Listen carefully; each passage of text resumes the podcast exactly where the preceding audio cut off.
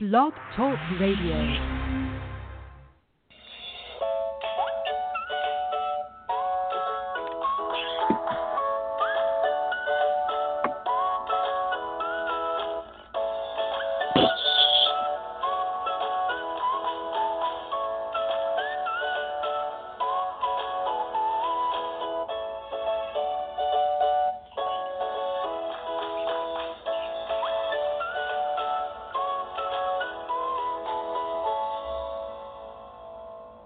Good morning, and thank you so much for joining me for Modern Living with Dr. Angela. I am your host, Dr. Angela Chester. Today, we are talking to author Rolin Bruno about his biblical fiction for teens. The Bible is filled with real people, not just worshiping icons with halos around their heads. These include real teenagers as well as middle school grade kids who make mistakes and get into trouble. Well, Rolin Linda's fictional treatment fills the gaps in the Bible stories while remaining faithful to the message from Scripture. So, kids and teens who mm-hmm. read these books will want to follow up and learn even more about the Bible. His first series is about teenager John, the future apostle, who gets in trouble with his father, Zebedee, and then meets Jesus of Nazareth down by the Jordan River. You can pick up a copy of the book and find out more about Rolin at his website, RolinBruno.com. Well, of course, you know we're also going to have some commercial breaks, and we ask that you please pop on over to their website and see what they have to offer. Let them know I heard about you on Modern Living with Dr. Angela. So let's go on and get started. Good morning, Rolin. How are you? Thank you so much for joining me for Modern Living with Dr. Angela. I'm, it's a pleasure to be here. I'm glad to be invited. Yes, sir. So I want to, um, first of all, so everyone can listen properly, let's get that number one question out of the way that I know everyone is going to ask. Are when you create the stories um, that you are presenting in your book, are you changing the biblical stories or are you keeping the biblical stories the same? That's an important question. Am I changing the biblical biblical stories? And the answer is not at all. what I do, I, I, excuse me, I re- retell the original stories in the Bible and add what might have happened between those stories. After every Bible story in the in the book, there's an endnote that lead, leads the reader to the place in the Bible where that story can be found. So you can read the story without the material that, uh, that I added. So, and if a teen reads all four episodes, he will have encountered virtually all that Jesus taught in the Bible. But uh, and, and I'm seeking to illustrate that the Bible is filled with real people and a real Jesus, not just worship icons with halos around their heads. Mhm, mhm. And that is so important that we do see the personal connection and they're not just some character that's like way over there or during that time period, something that's like a fable or like a fairy tale, but that we understand that these are um real people in real time. I love that. Now, what inspired you to start writing historical fiction? I think uh, it must be all the street kids that I came across in Pennsylvania. Uh, they all had ideas and questions about God and Jesus, but they were seldom bold enough to ask questions. These kids inspired me to find a way to introduce the Bible and its characters in a familiar way, breaking down the barriers and fears. But how did I get involved with the, with children? And who knew there were street kids there? While I was there, yeah. I was a foster parent to, to a lad of grade school age. This put me in contact with the friends he played with after school. His best friend, along with his mom, were cast out of their apartment with all their goods locked inside. Another mm. friend moved from house to house and boasted that he got straight F's on his report card. All the other kids oh, admired him for that. Yet right. another friend had no parent in town, but boasted an 11 p.m. curfew and three different homes to sleep in. I think this is the kid who popped up in my book as a street kid in Jerusalem. This fictional nine year old mm-hmm. became a long, long running figure in my book and a close friend of John. Mhm. You know, it's it's so interesting that you mentioned about um the street kids. I think that people do forget about our our street population, our homeless, those that are kind of in between uh, locations. You know, they may not uh, have their own home, but they are uh, able to stay with friends or in shelters or you know from this place to this place, and it really is a hard life for them. But at the same time, they still need to know about they need they still need to know about God and and about the love of Jesus. So I'm so glad that you included them uh, in the book, and I'm sure the the youth that read your book appreciate it because they they may be able to see themselves in the in the book as well. Now, I want to ask you about um, one one particular um, chapter, I guess you could say, and that is uh, tell me about the the Jesus boat, or or one thing that you talk about is the Jesus boat. What is that about? Well, uh, that's a, a very interesting story. The um, uh, the, the, the Jesus boat. It's a real boat, uh, and it's a uh, 27 foot long fishing boat on the Sea of Galilee, operated by John and his older brother Big James when they're working for their father Zebedee. Peter and his younger brother Andrew had a boat just like it, and they worked alongside Zebedee in a commercial fishing syndicate. Andrew was mm-hmm. John's best friend, most likely a teenager also. When Jesus walked down the beach that day and called his disciples to follow him, Zebedee stayed with his boat and with his fishing career. But Peter left fishing behind to become an evangelist and pastor.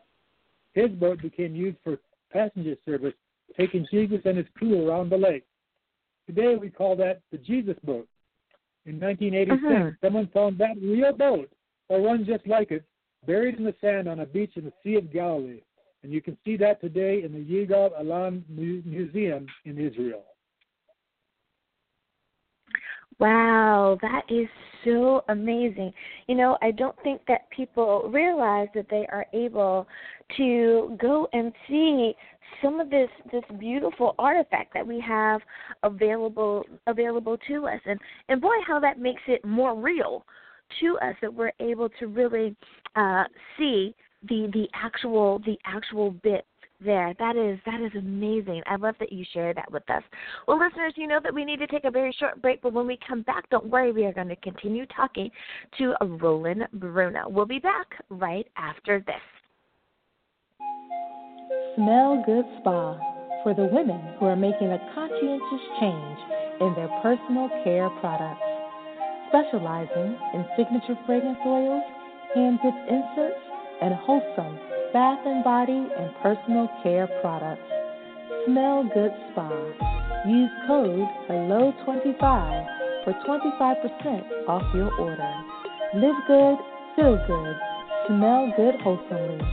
SmellGoodSpa.com. And we are back. Thank you so much for joining me for Modern Living with Dr. Angela.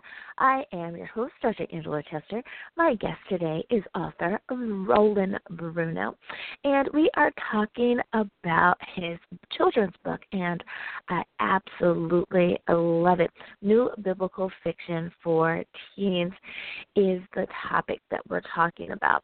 But you know, I want to ask you um, one question, Rolin, and that is when I was reading your bio, um, it mentioned that you were chased out of four cities in the United States for the, as you phrased it, unforgivable crime I thought that was kind of interesting.